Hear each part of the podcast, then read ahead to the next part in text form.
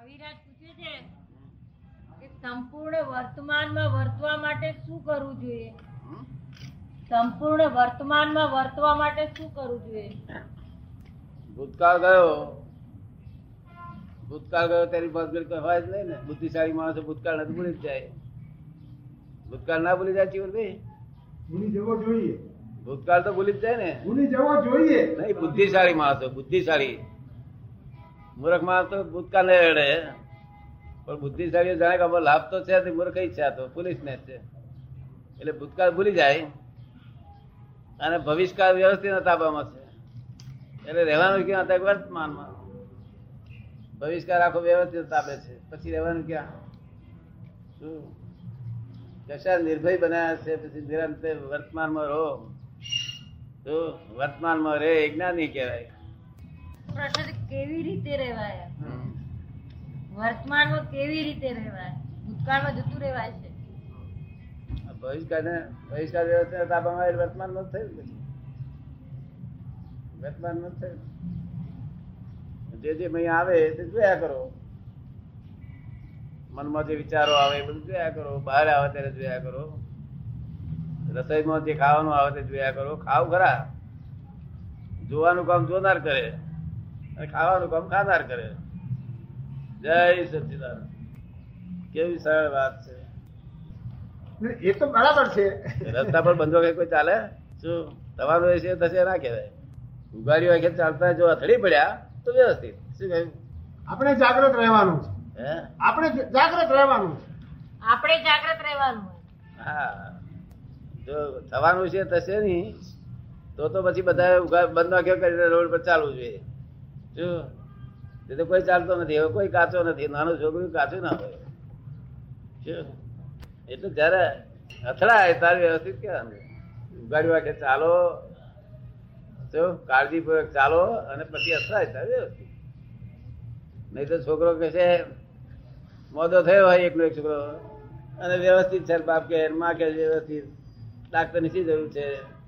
જો, તને? એવું વ્યવસ્થિત ના બોલાય. ઠેઠ સુધી. વ્યવસ્થિત બોલાય છે. દવાઓ કરતા મહેનત કરતા ખૂબ મહેનત કરતા. બે છૂટી જાય તો આપણે વ્યવસ્થિત કહી બે કોટ ના ખાવી. વ્યવસ્થિત શું કે છે? બે કોટ ના ખાઈ. છોકરો તો કોટ કાઢી આ બીજી કોટ રડવાની પાણી કરવાની ના કરીશ કે છે. બે કોટ તો ના ખાય ને? કેટલી ખાય? એક જ બસ ગયા એક જ. કોટ ખાય. સત્યલાલ કેટલી ગોટ ગાય હા, એક જ ગોટ ખાય કે છે ખરા મહાત્મા પણ ગૂંચે નહીં. હવે ક્યારે શું થાય? કે જે પરમાણુ અજ્ઞાને કરીને બંધાઈ રહ્યો હતો અજ્ઞાને કરીને બંધ પડ્યો હતો. અને પૂરણ થયા હતા. અને આપણે શુદ્ધાત્મા દ્રષ્ટિથી જોઈ અને જ્ઞાતા દ્રષ્ટા તરીકે જોઈ, તો એના છતાં જ્ઞાને કરીને પૂર્ણ થાય? ચોખ્ખું થઈ ગયું પછી આપણે હિસાબ ના રહે. બસ રસ્તા તરીકે જોવા શું આવ્યું છે અને વ્યવસ્થિત બાજુ હોય નહીં પછી આવતો નથી ગુંચાતું નથી ને પૂતકલના હિસાબ ને આપણે શું લાગે વળગે દાદા?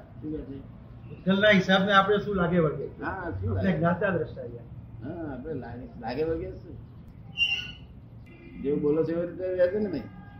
જેવું જેવું છે એવું જ કહું છું.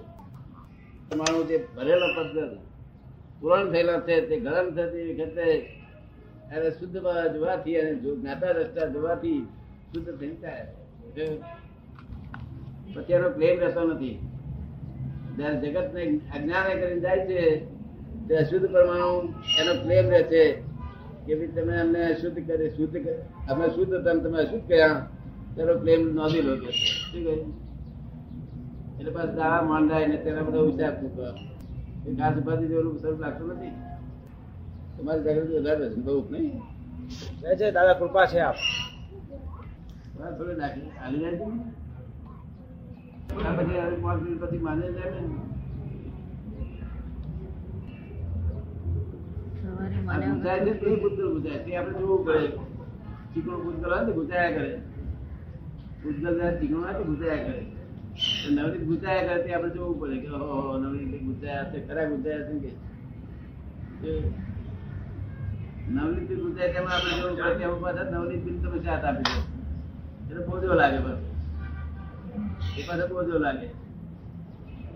બોજો લાગે અને ચોખ્ખું ના થાય. લૂચો વળી જાય?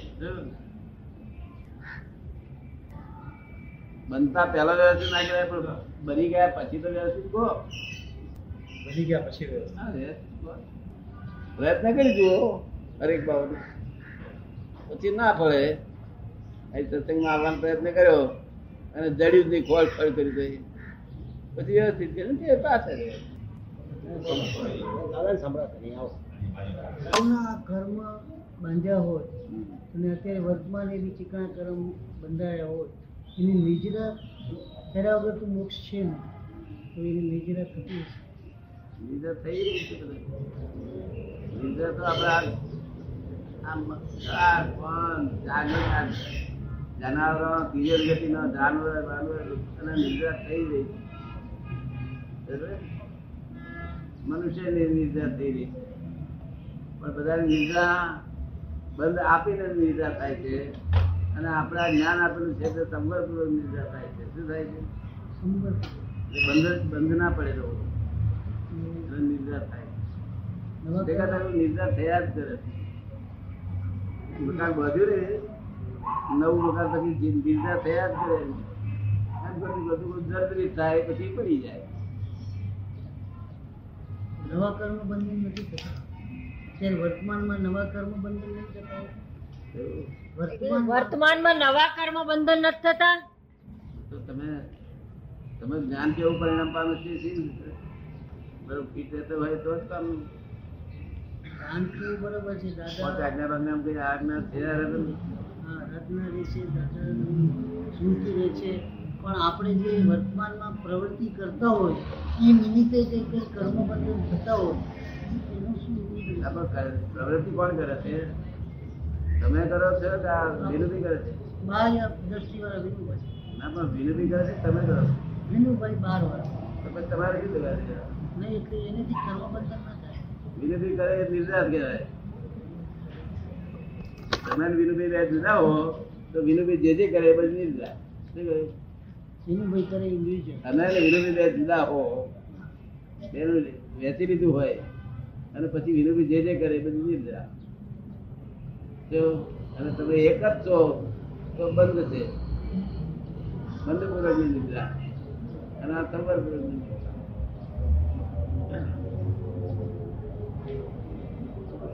પછી બીજો પ્રશ્ન.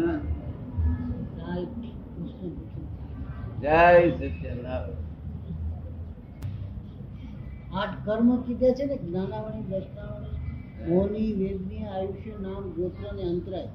એ આઠ કર્મ ક્ષય કર્યા પછી જ સિદ્ધ થવાય. આઠ કર્મ નો ક્ષય થાય પછી જ સિદ્ધ થવા એમ. હા એ બધા નિકાલી કરવું છે. અમારા આઠે કર્મ ક્ષય થઈ ગયા કે ચાર કર્મ ચાર કર્મ મેં અમુક પ્રમાણમાં ક્ષય કર્યા છે. અને બીજા ચાર કર્મ છે ક્ષય થઈ રહ્યું છે. તો અમારા ચાર ક્ષય થઈ ગયા તમારે બધા પીડા નહીં પડવા જોઈએ. આપણે જો તમે વિરુદ્ધ છો અને તમે સિદ્ધાર્થમાં છો તો જે કરે છે એ સિદ્ધાર્થ થઈ રહી છે. શું આઠે કર્મ ના હોય તો પછી જ્ઞાનમાં બેસજો કઈ જો જ્ઞાનમાં રહેવાતું ના હોય. ચિંતા થાય છે બધા? તો પછી આવતા નથી એટલે શું થઈ ગયું છે?